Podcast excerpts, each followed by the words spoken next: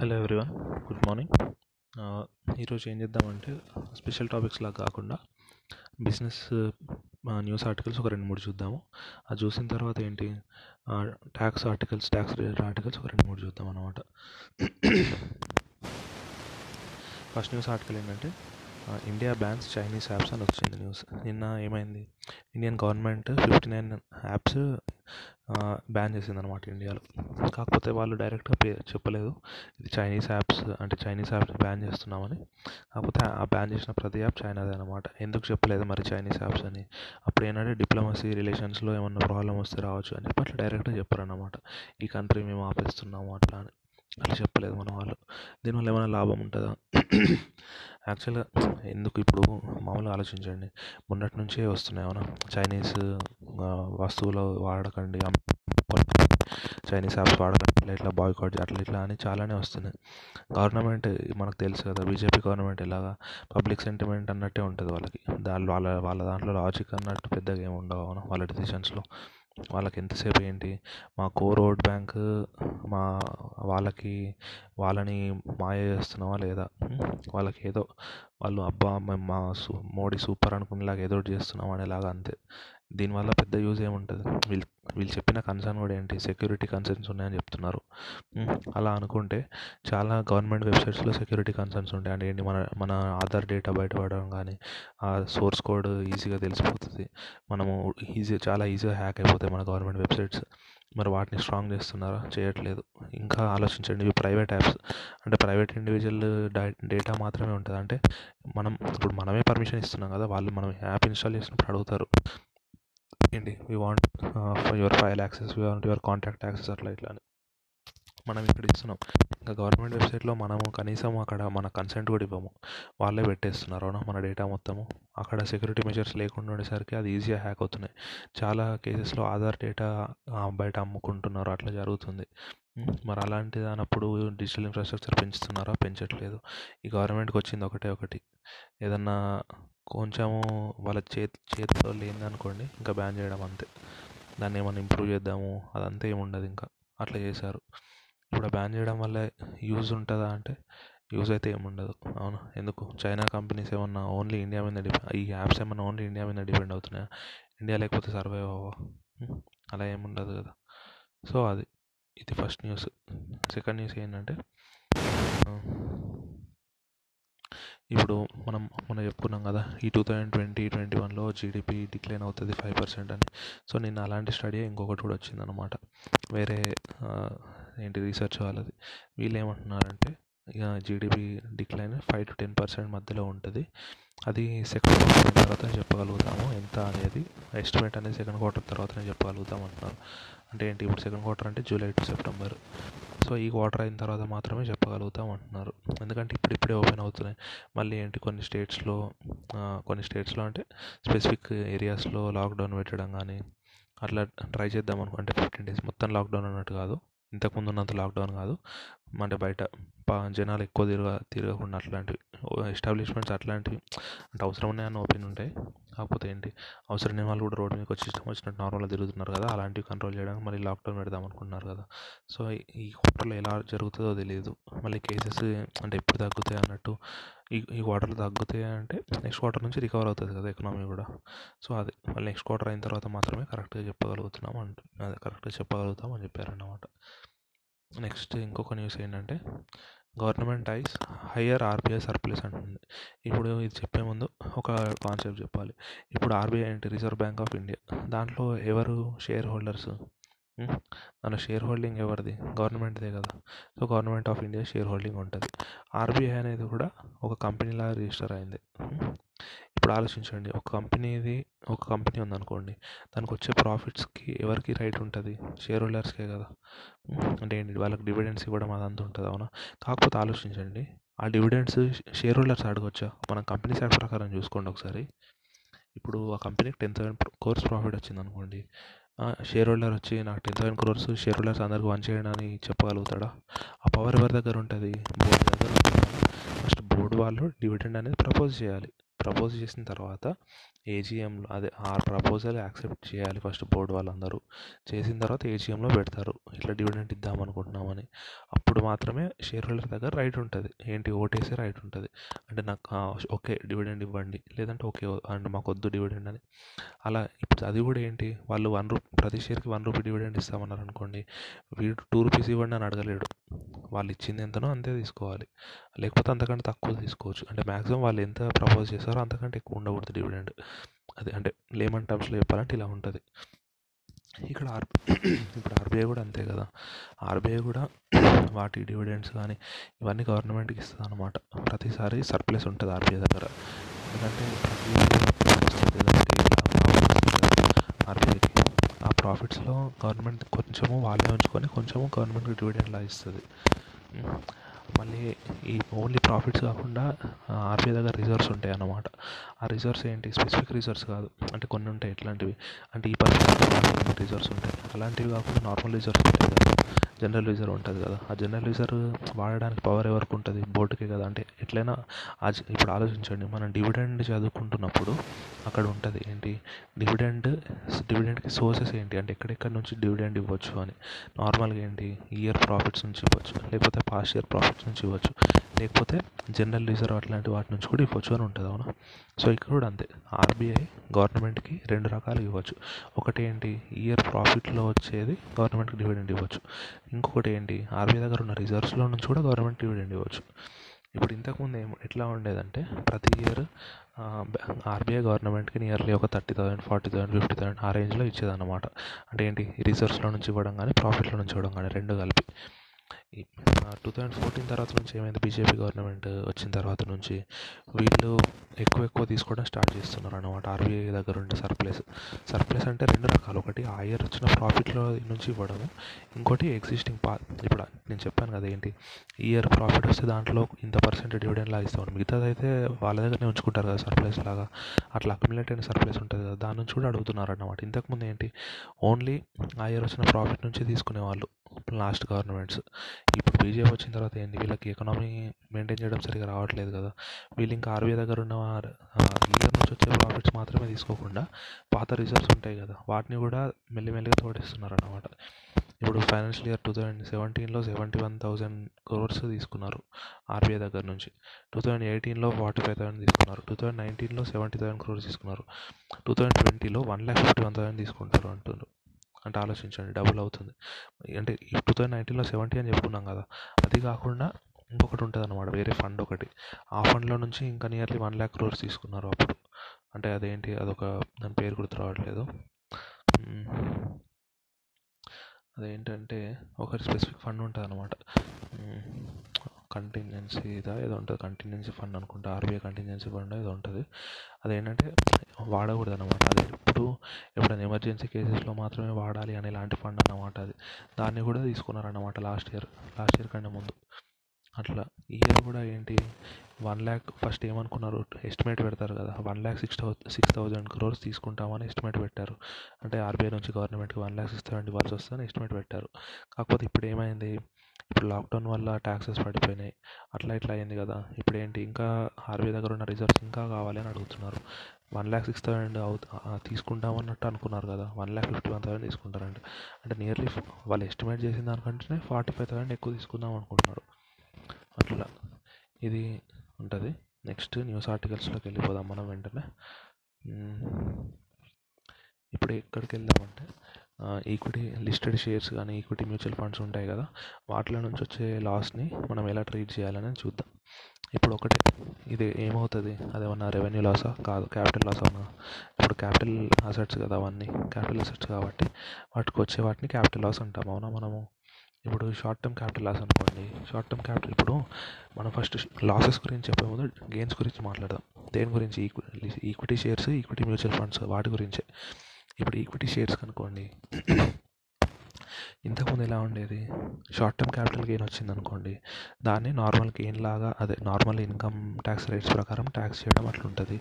అదే long term వచ్చింది sorry short term gains వచ్చింది అనుకోండి దాని పర్సెంట్ ఉంటుంది. లాంగ్ టర్మ్ గెయిన్స్ వచ్చింది అనుకోండి ఇంతకుముందు ఎలా ఉండేది? ఎగ్జామ్ట్ ఉండేది అవునా? సంథింగ్ టెన్ సబ్సెక్షన్ ఏదో ఉంటుంది. దాని ప్రకారం ఎగ్జామ్ట్ ఉండేది. Long term capital gain on equity shares అట్లా. కాకపోతే ఏమైనా టూ థౌజండ్ ఎయిటీన్లో ఆ ప్రొవిజన్ చేంజ్ చేశారు. ఎలా చేంజ్ చేశారు? ఓన్లీ వన్ ల్యాక్ వరకే ఎగ్జామ్ట్ వన్ ల్యాక్ దాటితే ట్యాక్సేబుల్ అని చేశారు. అవునా కాదా? ఇది గుర్తుంచుకోండి. షార్ట్ టర్మ్ క్యాపిటల్ గెయిన్ ఉండేది ఇంతకుముందు. Long term capital gain exempt ఉండేది. ఇంతకుముందు two years back. Two years నుంచి ఏంటి ఓన్లీ వన్ ల్యాక్ వరకే ఎగ్జామ్ట్ వన్ ల్యాక్ దాటితే ట్యాక్సబుల్ అని ఉంది. ఇప్పుడు లా లాసెస్లోకి వద్దాం. షార్ట్ టర్మ్ క్యాపిటల్ లాస్ అనుకోండి ఏమవుతుంది? ఆ షార్ట్ టర్మ్ క్యాపిటల్ గెయిన్లో నుంచి మనము సెట్ ఆఫ్ చేసుకునే వాళ్ళం. అవునా? Next long term capital loss అనుకోండి దాన్ని లాంగ్ టర్మ్ క్యాపిటల్ గెయిన్లో సెట్ ఆఫ్ చేసుకోవాలి కదా. కాకపోతే ఆ షేర్స్కి లాంగ్ టర్మ్ క్యాపిటల్ గెయిన్ ఉందా? ఎగ్జామ్ట్ ఉండేది కదా. ఇప్పుడు ఆలోచించండి ఎగ్జామ్ట్ ఇన్కమ్ ఉన్నప్పుడు దానికి వచ్చే లాస్కి ఎగ్జామ్షన్ ఇస్తారా?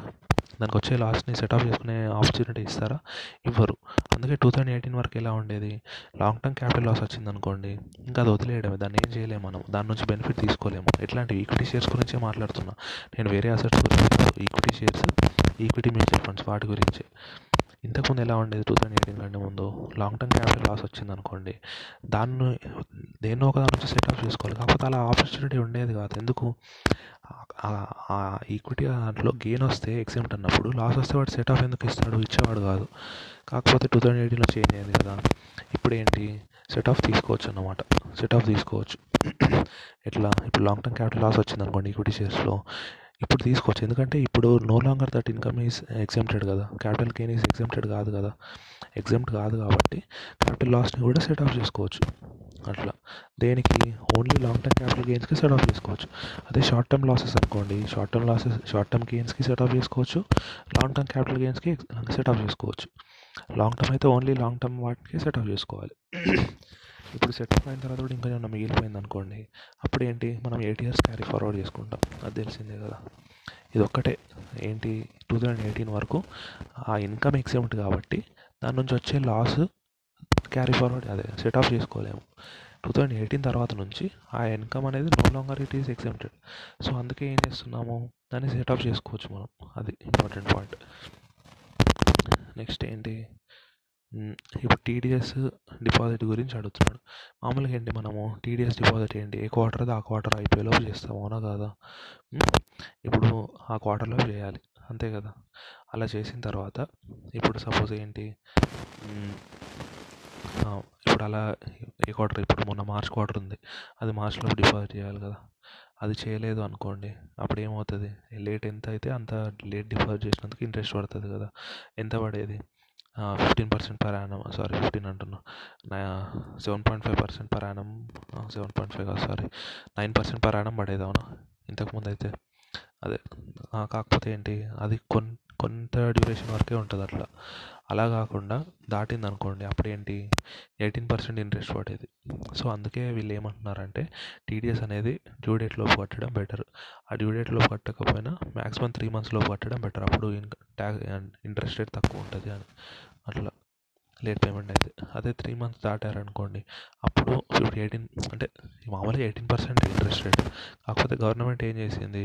మొన్న ఎక్సెంప్షన్ ఇంట్రెస్ట్ రేట్ తగ్గించింది కదా. ఏంది? ఎకనామిక్ ప్యాకేజ్ దాంట్లో. నువ్వు మీరు ఇన్కమ్ ట్యాక్స్ యాక్ట్ చూసి దీంట్లో ఎయిటీన్ పర్సెంటే ఉందని చూసుకోకండి. Eighteen percent interest rate TDS late payment కాబట్టి ఎయిటీన్ పర్సెంట్ ఇంట్రెస్ట్ రేట్ కాకపోతే మొన్న లాక్డౌన్ అప్పుడు గవర్నమెంట్ ఏం చెప్పింది? ఫస్ట్ అప్పుడు నెక్స్ట్ త్రీ మంత్స్కి మేము ఇంట్రెస్ట్ రేట్ తగ్గిస్తున్నాము అని చెప్పింది. ఇది ఎప్పుడు జరగదు ఓన్లీ ఈసారి జరిగింది అంతే. ఏంటి మామూలుగా ఎయిటీన్ పర్సెంట్ ఉంటుంది. మీరు అంటే జూన్ థర్టీ లోపు కడితే లేట్ ఫీజు ఉంటుంది. కాకపోతే ఇంట్రెస్ట్ ఎయిటీన్ పర్సెంట్ కాకుండా నైన్ పర్సెంటే ఉంటుంది అని చెప్పారన్నమాట. అందుకే ఈ ఆపర్చునిటీని వాడుకోండి అని చెప్తున్నారు.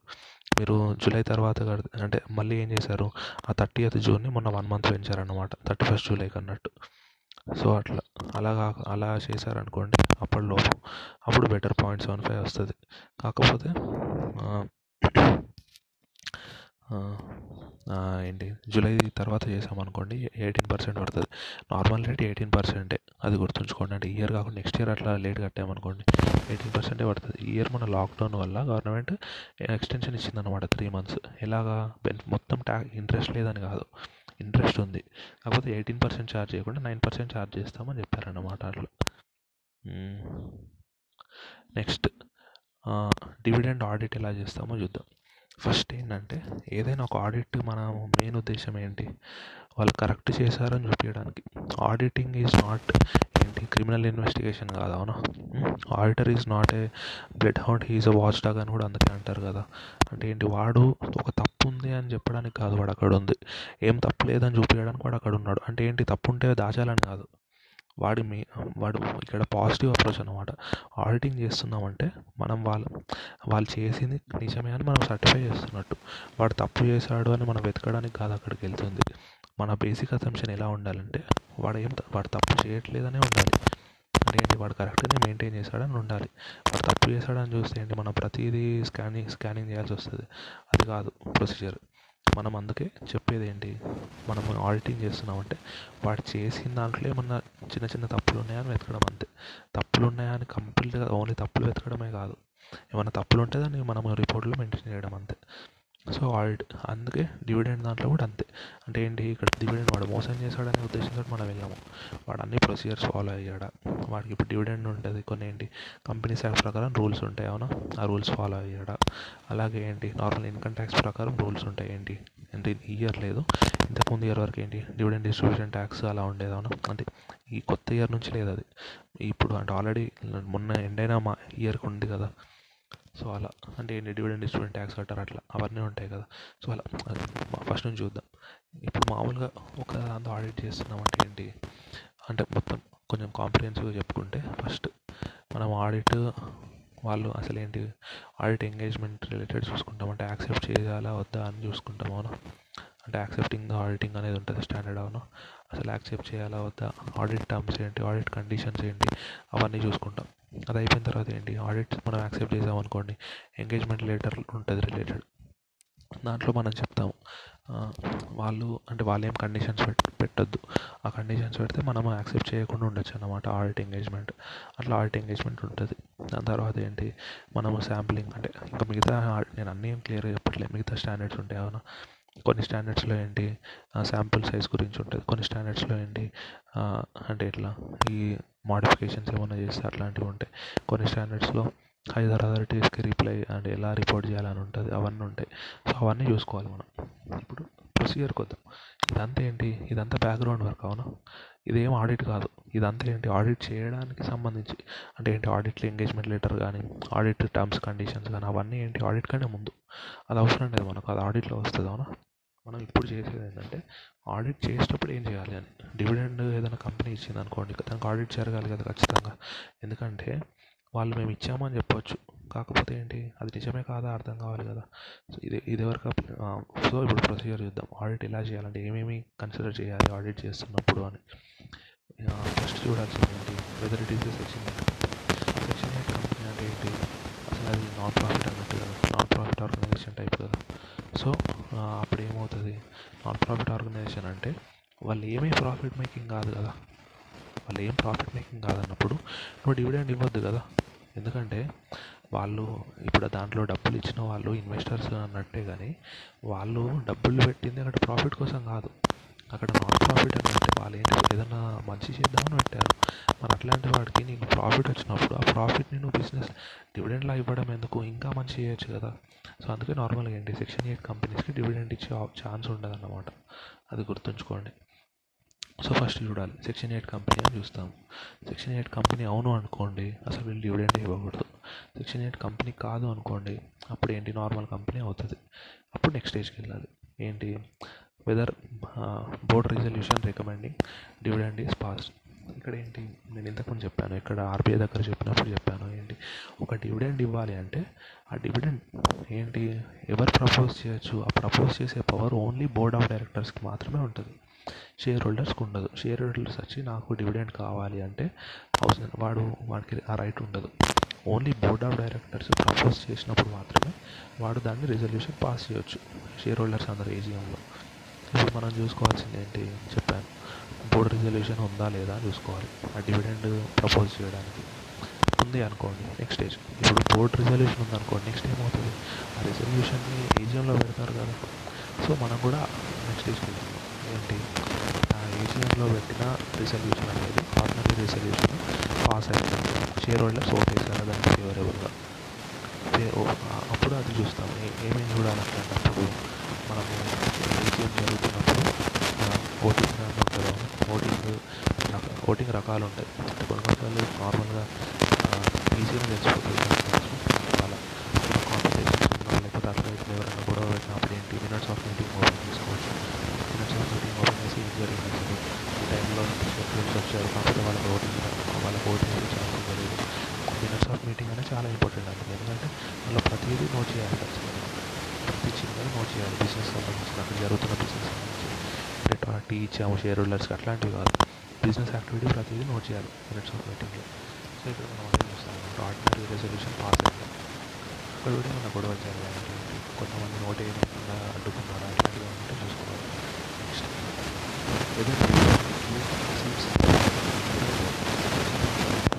బోర్డు ఒకటి ప్రపోజ్ చేస్తుంది డివిడెండ్ అంటే ఏంటి ఫేస్ వాల్యూ మీద ట్వంటీ పర్సెంట్ అనౌన్స్ చేసింది అనుకోండి. షేర్ హోల్డర్స్ ట్వంటీ పర్సెంట్ కోటేయచ్చు ఫిఫ్టీన్ పర్సెంట్ కోటేయచ్చు అంటే ఏంటి? దానికంటే తక్కువ కావాలి అని మాత్రమే చెప్పొచ్చు షేర్ హోల్డర్స్ అంతకంటే ఎక్కువ కావాలని చెప్పలేరు అన్నమాట సో అది కూడా చెక్ చేసుకోవాలి. ఏమన్నా ఎక్సీడ్ అయిందా? రికమెండ్ చేసిన దానికంటే అని. Next check whether provisions of section one twenty three six has been complied with failure to comply with section seventy three seventy four ఇవేంటంటే వేరే వాళ్ళకి ఏదైనా లోన్లో ఉన్న డిఫాల్ట్ లోన్ అట్లాంటివి అవి అట్లాంటివి ఉన్న ఉన్నాయా అన్నట్టు చూసుకోవాలి. అలా ఉంటే డివిడెండ్ ఇవ్వరాదు కదా. సో ఫస్ట్ అలాంటివి లేవు అన్నట్టు కన్ఫర్మ్ చేసుకోవాలి. వేరే వాళ్ళని డిఫాల్ట్ చేయడం కానీ అట్లా ఏమన్నా. Next whether register of members is closed as per provisions of section ninety one అన్నాడు. ఇప్పుడు మనము మనం ఏంటి ఏదైనా డివిడెండ్ ఇష్యూ చేస్తున్నప్పుడు రికార్డ్ డేట్ అవన్నీ ఉంటాయి కదా అవన్నీ కరెక్ట్గా చూసారా లేదా? రికార్డ్ డేట్ అంటే ఏంటి? ఇప్పుడు ఒక డేట్ పెడతారు. ఇప్పుడు ఆ రోజు జరిగింది అనుకోండి ఏసీఎం అప్పుడు డిక్లేర్ అయిపోయింది అంటే పాస్ అయిపోయింది అనుకోండి ఆర్డినరీ రిజల్యూషన్ ఏం చెప్తారు? ఇప్పుడు సపోజ్ అదే మే ఫిఫ్టీన్త్కి పాస్ అయింది అనుకోండి. అప్పుడు ఏం చెప్తారు బోర్డు జూన్ టెన్త్ వరకు ఎవరి పేరు మీద అయితే షేర్స్ ఉంటాయో వాళ్ళకి డివిడెండ్ వెళ్తుంది అంటారు. అది రికార్డ్ డేట్ అవుతుంది. అట్లాంటివన్నీ కరెక్ట్గా మెయింటైన్ చేస్తారా లేదా? నెక్స్ట్ ఇప్పుడు డిక్లరేషన్ డిక్లేర్ చేసిన డేట్ నుంచి ఫైవ్ డేస్ లోపు ఈ డివిడెండ్ అమౌంట్ని సెపరేట్ అకౌంట్లో పెట్టాలన్నమాట. సెపరేట్ అకౌంట్లో. ఎందుకు? ఎందుకంటే కొన్ని కొన్నిసార్లు ఏమవుతుంది? ఇట్లా డివిడెండ్ డిక్లేర్ చేసిన తర్వాత ఇవ్వకుండా ఉంటారు. అట్లా అవన్నీ ఉండకూడదు కాబట్టి ఫైవ్ సెపరేట్ అకౌంట్లో పెట్టేయాలన్నమాట. అలా అయిన తర్వాత ఏంటి? దీనికి కండిషన్ ఉంటుంది. డిక్లేర్ చేసిన థర్టీ డేస్ లోపు ఎవరిది వాళ్ళకి ఇచ్చేయాలి. షేర్ డివిడెండ్ అమౌంట్ అనేది ఎవరి బ్యాంక్ అకౌంట్లో వాళ్ళకి పడిపోవాలి.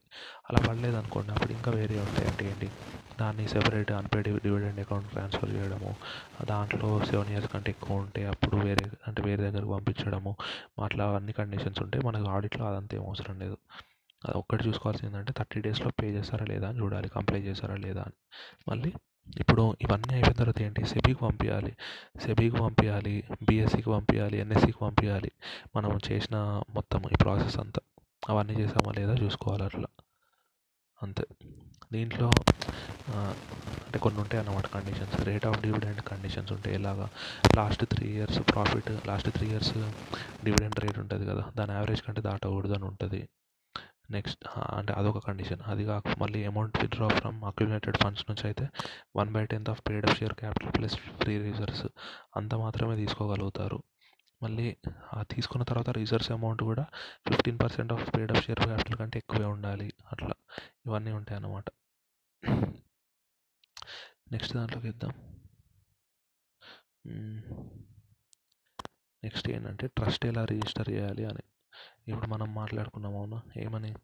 ఇప్పుడు బిజ్ బిజినెస్ చేద్దామనే వాళ్ళు అనుకోండి వాళ్ళకి కొన్ని అంటే కొన్ని రకాలుగా రిజిస్టర్ చేసుకోవచ్చు. ఏమైనా ప్రాఫిట్ మేకింగ్ వాళ్ళకైతే ఎలా చేసుకోవచ్చు?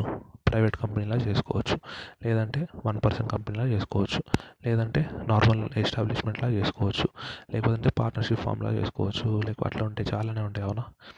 ఇప్పుడు ఇవన్నీ ప్రాఫిట్ మేకింగ్ దానికి. అదే నాన్ ప్రాఫిట్ అనే మోటివ్ తోటి చారిటబుల్ అట్లాంటివి మోటివ్ తోటి ఉందనుకోండి వాళ్ళకి ఏంటి వాళ్ళకి మూడు రకాల రిజిస్ట్రేషన్ చేసుకోవచ్చు.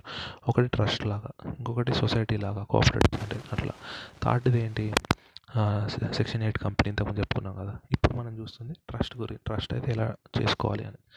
ఫస్ట్ మనము ఈ ట్రస్ట్ అందరికీ రిజిస్ట్రేషన్ రిజిస్ట్రేషన్ ఇవ్వరు. కొంతమందికే ఇస్తారు.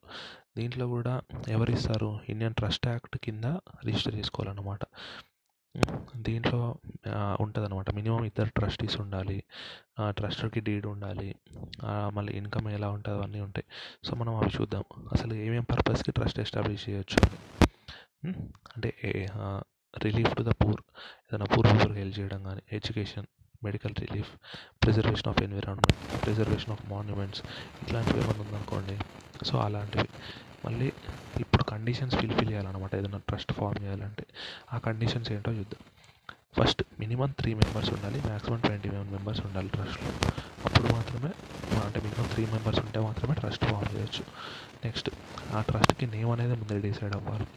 నెక్స్ట్ ట్రస్ట్కంటూ ఒక అడ్రస్ ఉండాలి రిజిస్టర్డ్ ఆఫీస్ అడ్రస్ ఉండాలి. అది. నెక్స్ట్ ఆబ్జెక్టివ్స్ ఎయిమ్స్ అనేది స్టాంప్ పేపర్లో రాసి ఉండాలి ట్రస్ట్లో. అట్లా ఎందుకంటే ఇప్పుడు ట్రస్ట్కి డొనేషన్స్ అట్లా వస్తాయి కదా అందుకే ఇవన్నీ తీసుకునేది అనమాట ఇప్పుడు ఆబ్జెక్టివ్ ఒకటి చెప్తారు తర్వాత వేరే పని చేశారనుకోండి అప్పుడు డొనేషన్ ఇచ్చిన వాళ్ళు అడగచ్చు అనమాట అందుకే ఇవన్నీ రాయించుకుంటారు స్టాంప్ పేపర్లో. నెక్స్ట్ బోర్డ్ ఆఫ్ ట్రస్టీస్ ఉండాలి అనుకున్నారు. మీరు ట్రస్టీస్ ఉండాలని చెప్పాను కదా అట్లా అది. ఇప్పుడు ట్రస్టెడ్ వీళ్ళకి ఇవన్నీ ఇస్తాం అన్నమాట ఇప్పుడు మొత్తం ఇవన్నీ చెప్తాం. ఏమేమి? Name of the trust registered office details of members objectives aims of the trust donations ఎంత వచ్చాయి అది ట్రస్టీస్ నేమ్స్ ఆఫీస్ వాళ్ళ అకౌంట్స్ ఆడిట్ ప్రాపర్టీస్ ఏమేమి ఉన్నాయి మెయింటెనెన్స్ ఆఫ్ ప్రాపర్టీస్ ఎలా చేస్తున్నాము ఏమైనా ఫండ్స్ బారో చేశారా ఏదన్నా లీగల్ మ్యాటర్స్ ఉన్నాయి ఏమైనా అమెండ్మెంట్స్ ఉన్నాయి ఇవన్నీ పెడతాం అన్నమాట ఇవన్నీ పెట్టిన తర్వాత ఏంటి? అప్పుడు మనం అప్లై చేస్తాం. మెమరాండమ్ మెమరాండమ్ ఆఫ్ సొసైటీ అని ఉంటుంది వాళ్ళకి. దాని ప్రకారం చాలా రిక్వైర్మెంట్స్ ఉంటాయి. అవన్నీ పెడతాము. అవన్నీ పెట్టిన తర్వాత ఇప్పుడు డాక్యుమెంట్స్ సబ్మిట్ చేయాలి కొన్ని. సెక్షన్ ఇప్పుడు trust కనుకోండి trust deed certificate of registration అట్లాంటివన్నీ ఉంటాయి కదా. అవి తీసుకోవాలన్నమాట. అవి తీసుకొని ఫస్ట్ ప్యాన్ అప్లై చేయాలి. ప్యాన్ అప్లై చేసిన తర్వాత ప్యాన్ వస్తుంది. ప్యాన్ వచ్చిన తర్వాత ఆ ప్యాన్ యూస్ చేసి బ్యాంక్ అకౌంట్ ఓపెన్ చేయాలి.